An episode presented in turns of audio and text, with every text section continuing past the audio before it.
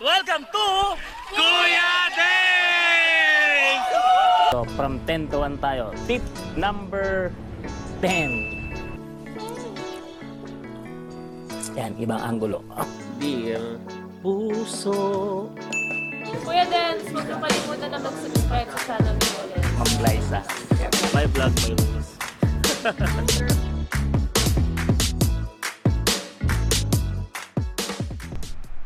so, yun nga. Magandang umaga, magandang tanghali, magandang gabi. Anong oras nyo mang napapakinggan ito ang ating bagong platform na naman, ano? Ang ating Dance podcast. Ayan. Nakapanibago. At matagal ko na gusto mag-podcast, ano, pero hindi ko maituloy kasi hindi ko alam kung paano mag-set up, no. Mas familiar ako kung paano mag-set up sa YouTube, sa Facebook. Pero ngayon na tumulong, salamat nga pala dun sa aking mga kaibigan, si Carlo and si Berdek na nagturo sa akin kung paano mag-set up ng podcast. So ngayon, uh, tetestingin natin kung paano to gumagana, ano. At uh, tingin ko mas madali ito kasi record ka lang ng boses. Hindi nila alam kung ano yung nakikitahan nila kung paano mo nire-record to. Di katulad sa ating uh, YouTube. Pero panoorin nyo pa rin ako sa YouTube ha. At sa ating Facebook uh, page. Ano? Uh, may video kasi nakikita ka nila kung paano ka nila nagsasalita. Uh, Dito, pure voice lang. Ano? Tsaka mga background sounds lang. And this is the first episode na ilalabas natin dito sa ating podcast, Kuya Dance Podcast. Ano. So marami tayong pwedeng pag-usapan dito. Madaldal talaga ako. Yun naman ang sinasabi sa akin ng mga kakilala sa akin eh. So I rec- I'm recording it ngayong ano, maghahapon na. Ngayon dito sa aming lugar, syempre.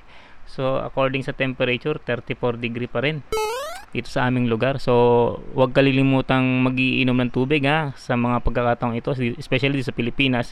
Talagang tag-init hindi ko pwedeng sabihin summer kasi wala naman summer talaga sa Pilipinas. So, tag-init. Okay? So, raw ito. Ayan, wala naman akong studio dito. So, kung makakarinig man kayo ng mga background sound, ganun talaga kapag ka wala kang studio. Okay? So, bago ko ilatag yung ating pag-uusapan, siguro mag ano muna ako ng ano bati portion. Ayan. So, but shout out portion. Shout out ko muna yung aking mga kaibigan mula sa grupo ng Unheard Boys.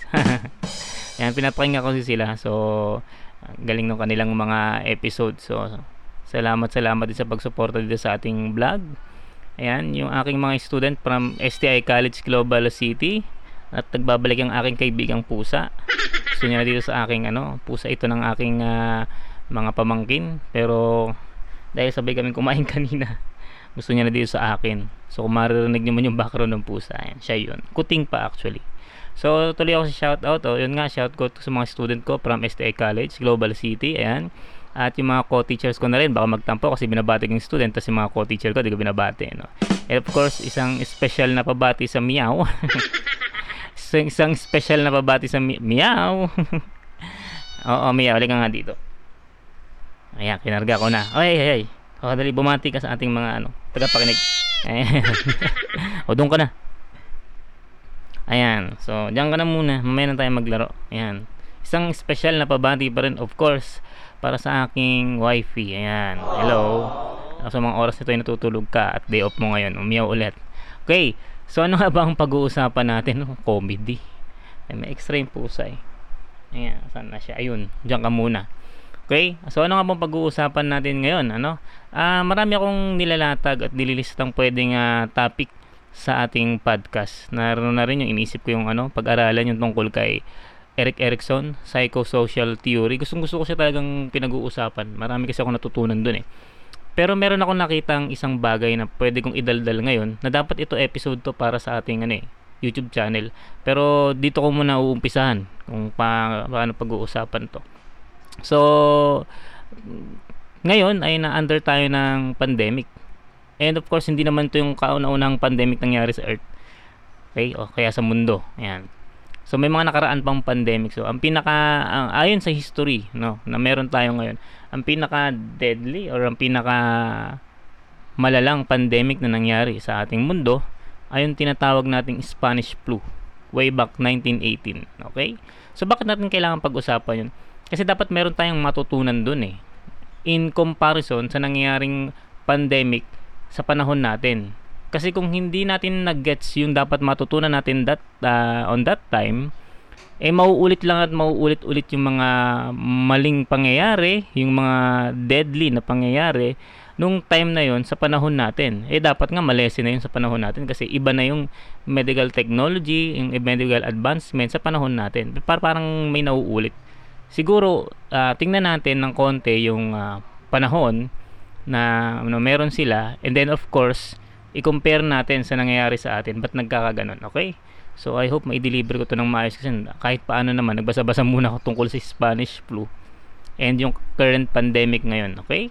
So, sa ating uh, listahan dito, nilista ko yung mga take, nag-take notes ako about sa uh, Spanish flu. Nangyari ang Spanish flu way back 1918 to 1920, so almost 2 years. Yan. According sa record na tinitingnan ko, iba-iba sila eh. Pero yung uh, nakita kong isa is yung death toll niya o yung mga nasawi sa miming. nagbabalik si miming sa, ang mga nasawi doon sa ano sa nangyari sa Spanish flu ay estimated to 17 from 17 to 100 million na katao buong mundo na yun okay and then the, infected o yung mga na-infect ng Spanish flu is 500 million estimated so malaki-laki yun ano so saan ba siya nagsimula walang ano eh walang uh, according sa mga historian walang accurate na pinagsimulan ang Spanish flu nagsimula rin siya sa mga European countries pero hindi nila matukoy kung saan ba talaga yung origin. E ba't tinawag na Spanish flu? Um, nung time kasi na yun dahil nasa gera, um, World War 1, okay, ay naka-blackout ang news. So kaalinsabay na nangyayari itong pandemic, eh hindi nababalita na ganun nga, no? Pumutok na lang yung balita nung karamihan ng mga cases na na-report ay galing sa Spain although hindi mo talaga siya galing sa Spain sabi ng mga historian pero dahil mas nabalita yung cases ng Spain kaysa dun sa mga ibang naging cases kaya siya tinawag na Spanish flu although hindi siya talaga nang galing sa Spanish flu according sa binabasa ko ano so anong virus yung um, uh, nagdala sa Spanish flu ito yung tinatawag na influenza type A so isang uh, flu virus di ba Miming Oh, yung sumagot si Miming, iba. Oo, sige, sige. Ako muna. Okay? So, ayan. Oh, so, ayun. Paano nga ba siya kumalat? Paano nga ba siya dumami infection? Ayan. Ito kasi, no, latagin muna natin. 1918, kasagsagan pa ng tinatawag nating World War 1. Lika nga dito. Ayan, kinuha ko siya ulit. Nandito ka na. Ay, shh, nagkukwento si Kuya Dens eh. Ayan. So, again, na kumalat, uh, nagkataon 1918 panahon pa ng gera, World War 1, ano. So, of course, pag may gera, may sundalo. Malamang. And then, dahil World War yun, kaguluhan ng buong mundo yun, ay nagpapadala ng mga sundalo ang iba't ibang bansa. Para mag sa gera nga, di ba? Oo, oo, oo nga. Ako kwento na nga si Kuya Dense. Tapos, dahil doon, na ng mga umuwi na yung mga ibang sundalo at iba itinatransfer naman sa iba't ibang lugar hindi nila alam na itong mga sundalo na ito na nagkasakit doon sa kanilang pinanggalingan ay may daladalang virus oo yun nga yun mm-hmm. so o maniwala ka doon binabasa ko sa history yan eh. parang naniniwala to pusa na to ah. mm sige okay so dahil doon sa mga sundalo na mga pinadala sa iba-ibang lugar umuwi sa iba-ibang lugar ay may may pusang maingay sa aking lap. nga, mamaya na, kukwento pa ako eh. So dahil doon ay uh, kumalat yung virus sa mga destinasyon na pinuntahan nila kasi ganun katindi yung transmission. Although ang transmission ng Spanish flu ay kagaya lang din ng COVID uh, ng uh, COVID-19 na through droplets. Kaya lang syempre panahon na yun 1918 hindi naman ganun pa ka ano ang ating mga ano mga health uh, doon ka muna yan ating uh, health status ng mga or parang health technology noon mga medical technology no? So i- dahil din sa ang virus na ito ay isang novel virus or hindi kilalang virus no? Hindi pa alam ng tao kung ano yung klaseng virus na yon kagaya ng pusang nagmiming dito bakit bakit ba maingay ka? Kanina tahimik ka habang hindi ako nagre-record ah. masabay ka sa akin. Okay? Ay ang tawag dito um, walang ka-idea-idea ang mga tao, including the health expert, kung paano siya kumakalat, kung paano siya nagmimiyaw, kung paano siya, ang tawag dito, ah, kung paano siyang nakaka-infect sa maraming mga tao. So dahil ito ay isang panibagong ano, panibagong sakit na kumalat. So ayun, kaya ku- kumalat sa marami at naging naging dahilan nga siya ng pagkakaroon ng world pandemic way back 1918 to 1920. According sa history, ano, ito ang pinaka-deadly na flu na nangyari sa buong mundo kasi ang estimate na napatay ng flu na to ay 1% to 3% of the world's population. Sabi nga nila one third of the population ng ah, ano ng tao ang kinitil nitong ah, Spanish flu. So that time, of course, ang isa sa mga naging parang health protocol ng mga tao nung mga panahon na yun, miming, okay? So ay nagkaroon din sila ng mga tinatawag na lockdowns. Okay, kaya rin nagkaroon ng mga mga ah, ano doon, parang ah, epekto sa kanilang ekonomiya, especially that time galing sa gera ang mga maraming bansa. Tapos nagkaroon pa ng sakit na ganun. So nagkaroon ng malaking epekto ito sa kanilang ekonomiya. So nagkaroon din sila ng tinatawag na social distancing at ang pinaka ano nga rin dito is yung pagsusuot ng mask. Although talagang napakatindi nung uh, infection rate na nangyayari noon kasi doon sa mga sa mga binabasa ko, yung mga mismong doktor at nurses na nag-aalaga dun sa may sakit nag-i-infect. Ngayon, ang napipilitan na yung mga pamilya pag namamatay yung isang ah, ano, isang na-infect ng Spanish flu, sila yung kukuha ng bangkay ng kanilang ano, ng kanilang patay at sila rin yung maglilibing. Tapos dun sa mga kumuha na yun at naglibing, magkakaroon ulit ng infection. So parang ayun na nga, nagkaroon ng lockdowns, wala ang mga mga leisure, sinarado, sinihan, teatro, o anumang mga lugar na hindi naman kinakailangan naka, nakabukas that time, nakasarado talaga lahat. Ayan. So in in that manner, parang ah, ano man yung nangyayari sa atin ngayon, nangyayari, nangyari din sa kanila noon. Okay? So paano nga ba ku- gaano ba katagal kumalat yung Spanish flu? Sabi nga natin kanina for 2 years. Sa loob ng 2 years na yon, nagkaroon ng tatlong waves na naganap. First wave, second wave, third wave. Okay? So sa loob ng tatlong ah, ng dalawang taon. Kaya lang nawala ang Spanish flu, hindi dahil namatay ang virus at tuloy na siya nawala sa mapa ng mundo. Meron pa rin Spanish flu. Pero nagkaroon lang kasi ng tinatawag na ano develop yung tinatawag na collective immunity ng mga tao. Sa dami na sabi nga sa kausap ko kahapon, kapag dumadami yung ah, na-infect, nagkakaroon din ng ability yung katawan na para gumawa ng panlaban nito. Of course, through vaccination din, ayan, kakaroon tayo ng ah, ang tawag ito panlaban sa galing sa ating immune system dito sa virus. So, pag nagkakaroon na tayong tinatawag na collective immunity, bababa na, bababa na infection rate, hihina na rin yung virus sa pag-infect sa mga tao. Okay? So dito nagsulat din ako sa ating ah, tawag dito sa aking ah, whiteboard. Whiteboard ba to? Papel to eh. Na dinikit ko sa harapan ko para na nasusundan ako sa sinasabi ko. no? Na comparison with with the COVID-19 and Spanish flu death rate, although parang ano pa siya, hindi pa siya dapat kino-compare kasi hindi pa naman tapos ang COVID-19. Pero as of date lang, ah, May 13, kumpara natin yung death toll nung dalawa. So according sa tiningnan ko kanina sa word count ng ah, death toll, death toll lang pinag-uusapan natin ah, ng COVID-19 is 3.3 million na ah, sa buong mundo. While the estimated death toll ng Spanish flu nung matapos is 17 to 100 million. So, kung kumpara natin, medyo mas mataas ang bilang ng Spanish flu at hindi pa nakakalahati ang COVID-19. Huwag naman sana, no? Kasi sinasabi nga nila mas deadly yung Spanish flu kaysa sa COVID-19. Kung kung titingnan kasi natin yung record ng COVID-19, mas marami pang nakaka-survive eh. Hindi pa nasusurpass ng death ah, death rate yung ah, recovery rate. Mataas pa rin ang recovery rate. Okay? So, yun. Um, a little bit of uh, story of the deadliest pandemic of 20th century. Kasi baka hindi alam nung iba. Kasi na, nakakapagtaka na maraming tao, parang iniisip nila pag sinabing pandemic, eh kinabukasan tapos ka agad. Isang linggo tapos ka agad. anim na buwan, tapos ka agad. Parang ah, gusto nila nagkaroon, magkaroon ng magic na mawala ka agad yan. At ang nakakatuwa pa nga, nung nag-develop yung vaccine ng maraming company, parang sa Pilipinas, ano, ang dami pang parang skeptic na ganito, ganyan, ganito, ganyan. So, sa mamaya, pag, pa, matatamaan din natin sa pa- pag pinag-uusapan natin yan. Okay?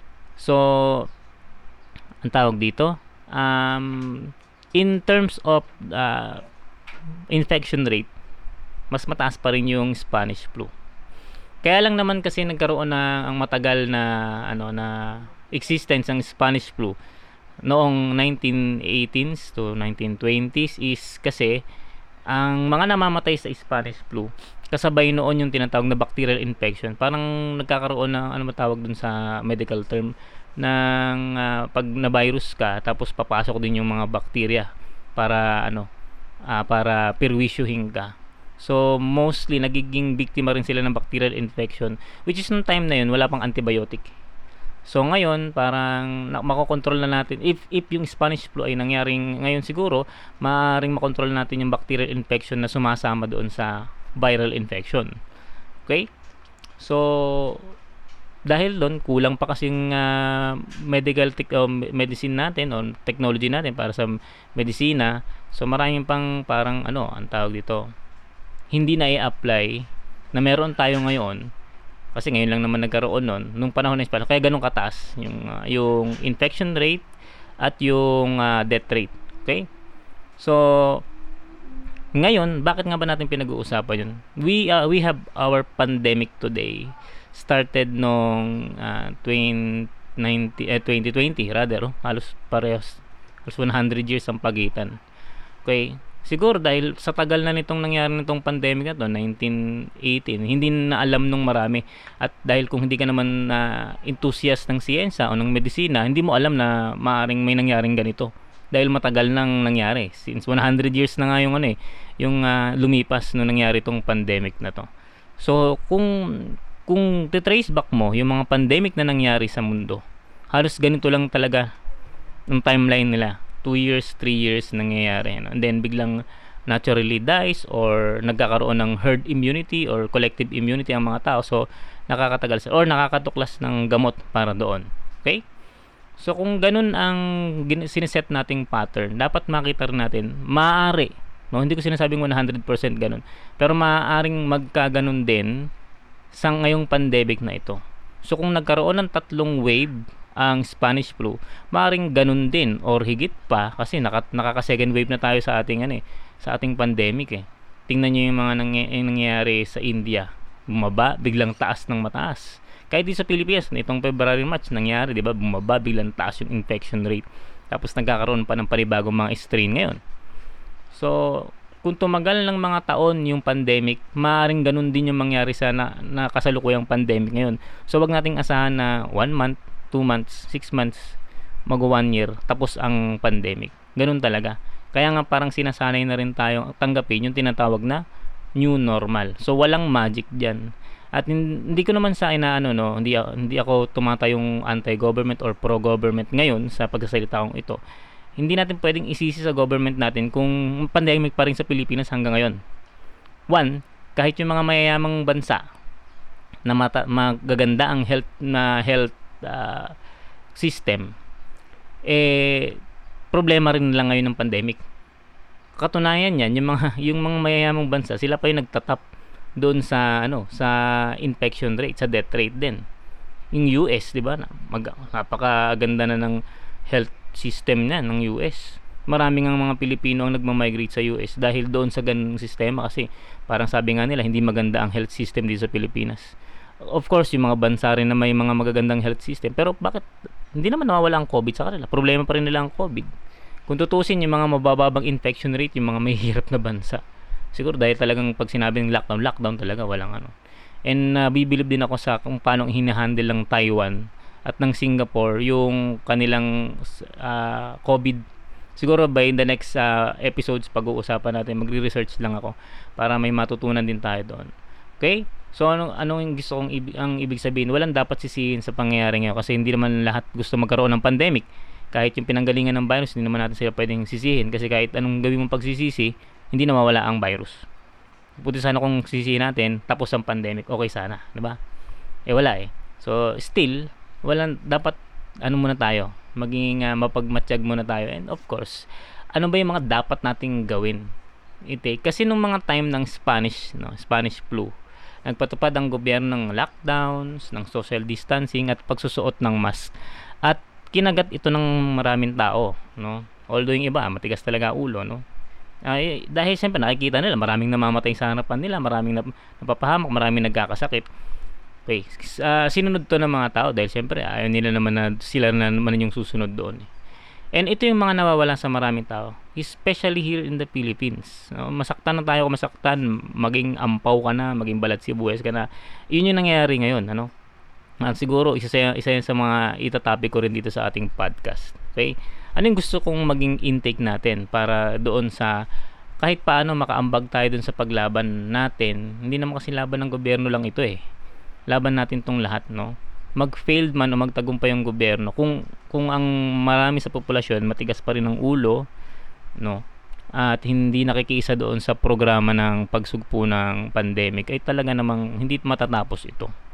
Okay, ano na yung mga intake natin? Dapat matarget pa rin natin yung tinatawag na uh, collective immunity, ma-develop yun. Gaya ng Spanish flu. Kasi siguro naka-develop sila. Hindi ko lang kasi nabasa kung uh, nakapag-develop sila ng vaccine or just uh, dahil marami nang nai-infect yung katawan na kapag adapta dun sa virus ay uh, nagkaroon ng ano ng collective immunity. Ngayon sa panahon natin, ang bilis nga eh uh, mag one year bago na-develop yung tinatawag nating vaccine. Although hindi ko sinasabing na ganun ay magsapilitang mag-vaccine ng lahat, may choice pa rin naman tayo, you know. So, yung pagka-develop ng vaccine na it will trigger our immune system to have an immunity sa magiging malalang infection ng uh, COVID-19. Although hindi 'yun uh, hindi 'yun guaranteed na hindi ka na magkakaroon ng in, uh, ng ng COVID-19, ano? Pwede kang magkaroon, hindi ka ma may infection, pero yung virus nasa iyo pa rin. Magiging carrier ka pa rin. Okay? So, dapat yun ang maintindihan din ng marami. Pero, of course, mas maganda ng immune ka doon sa malal- malal- malalang infection nung uh, COVID-19 kaysa naman ma-target ka. Tapos alam mo naman pwedeng mangyari no? Hindi naman sana naman wag. So dapat magkaroon tayo ng tinatawag na collective immunity or herd immunity. Tapos sana yung mga tao sumunod dun sa minimum health protocol. Hindi naman pinipigil ang lahat magtrabaho sa labas kung lalo't kinakailangan alam naman natin may pangangailangan tayo no pero yung minimum health protocol magsuot ng mask no magsuot ng ganito, ganyan, social distancing muna at i wag muna yung mga ano mga mass gathering, mass gathering na yan. Kasi kung nakita niyo yung o napanood niyo yung episode ko sa ano, pakipanood na lang yun sa YouTube channel natin sa Kuya Dance. Yung nangyari sa India, dapat may matutunan tayo dun. Sa nangyari kasi sa India, nag ano sila eh, nagpabaya sila eh. And then nagkaroon ng mass gathering, sobrang dami. Ayun, nag nag-cause yun ngayon ng pag-climb ng infection rate nila sa ano sa kanilang uh, COVID-19 cases. So wala naman siguro mawawala kung susunod tayo sa minimum health protocol. Kasi imaginein mo katulad nga ng mga nababalitaan kong case, yun uuwi sa pamilya galing sa trabaho, siguro mayroon siyang naging ano, hindi niya sinunod yung minimum, minimum health protocol na pag-uwi sa bahay mag-disinfect So pag uwi niya, hindi niya alam nakapagdala din siya ng virus. Yung buong pamilya nagkaroon ng infection. Dalawa sa pamilya namatay. Yung iba naka-quarantine pa rin. Okay? So hindi natin alam. So ang pinakamaganda pa rin gagawin natin ay sumunod sa tinatawag na minimum health protocol. Walang mawawala doon at makaka- makakapag-save pa yon sa iba na ma-infect sila. Tapos makinig lang sa health experts. Ang problema dito sa Pilipinas, maraming naggagaling-galingan. Pasensya sa word ko ah. Maraming nag-feeling health expert. Sabihin siguro na iba is, eh, ba't ikaw kuya Dens, nagsasalita ka ng ganyan. Although I'm not a health expert, I'm a science major teaching biology. Siguro naman nakakabit na ako doon kahit paano, di ba? Uh, I am I am studying also uh, typical effects of the pandemic. And so nagbabasa din ako tungkol sa mga medicine and health kaya nakapag-share din ako. So, kapag ka hindi naman health expert, please refrain. Tsaka wag tayong gumawa ng story na wala namang tinatawag na medical backups or reference, no? Kung kung meron man tayong nababalitaan na siguro dapat ganito, dapat ganyan, dapat ang unang-una natin titingnan. Ano, meron ba siyang clinical trial? Meron ba siyang ah, research paper na nagsasabing okay 'yan?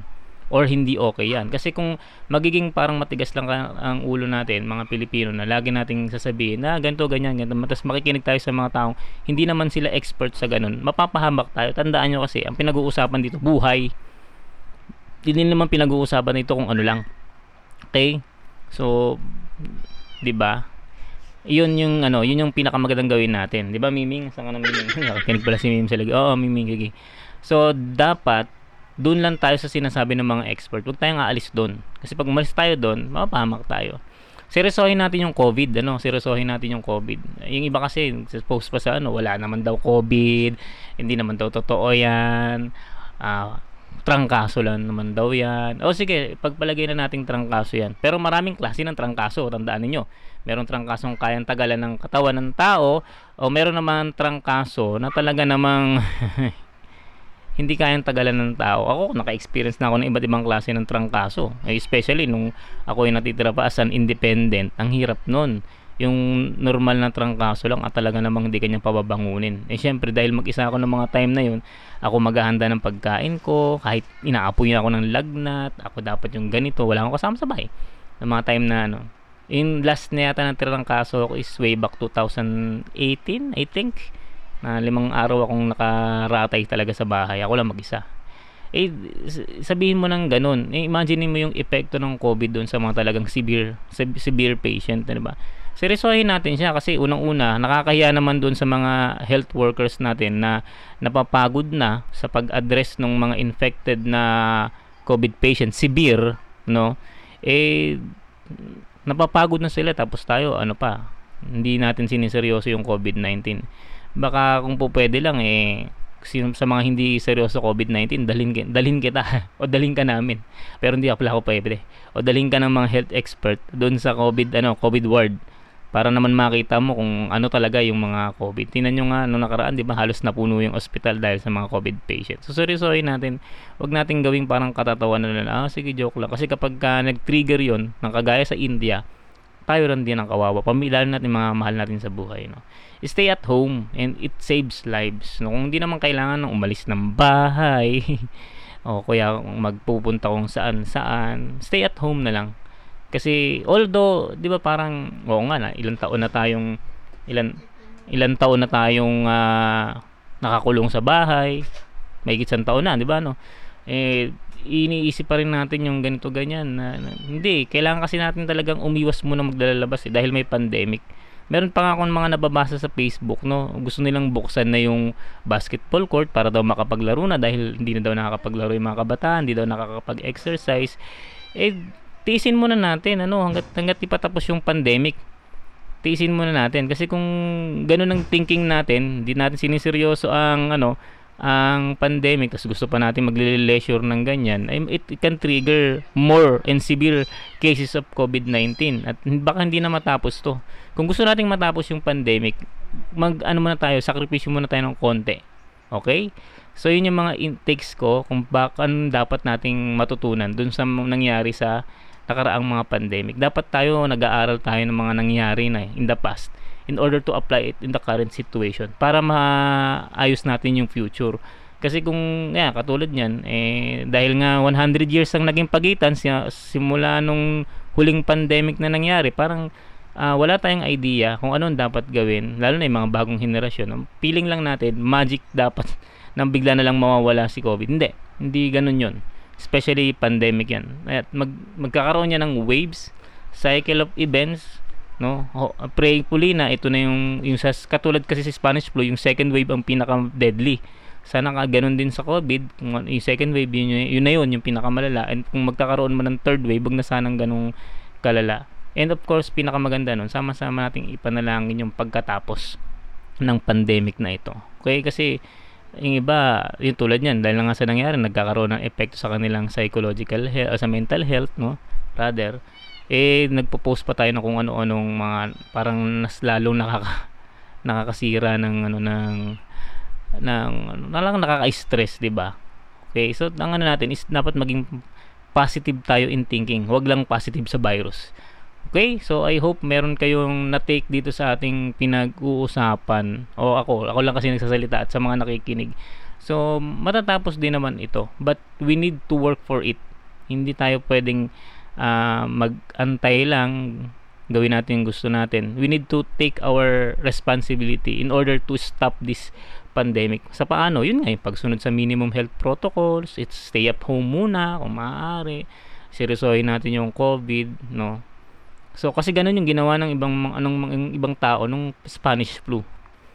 Okay? At sa kawalan din ng ng uh, edukasyon doon sa nangyaring uh, nangyaring sitwasyon ng pandemic kaya rin nagkakaroon ng maraming infection at wag na sana mauulit sa atin. Siguro naman sa panahon natin ngayon ang pagkakaroon ng kaalaman ay hindi na ganoon ka-limited lalo na sa pagkakaroon ng uh, so- social media ngayon. Kaya lang sin ginagamit naman ng social media to spread lies, dece- uh, decep- deception, kung baga deception rather ano, ba Bisaya. Okay? So, yun. O wag naman mo open na Bisaya, Bisaya din ako. Okay? So, ano lang yun.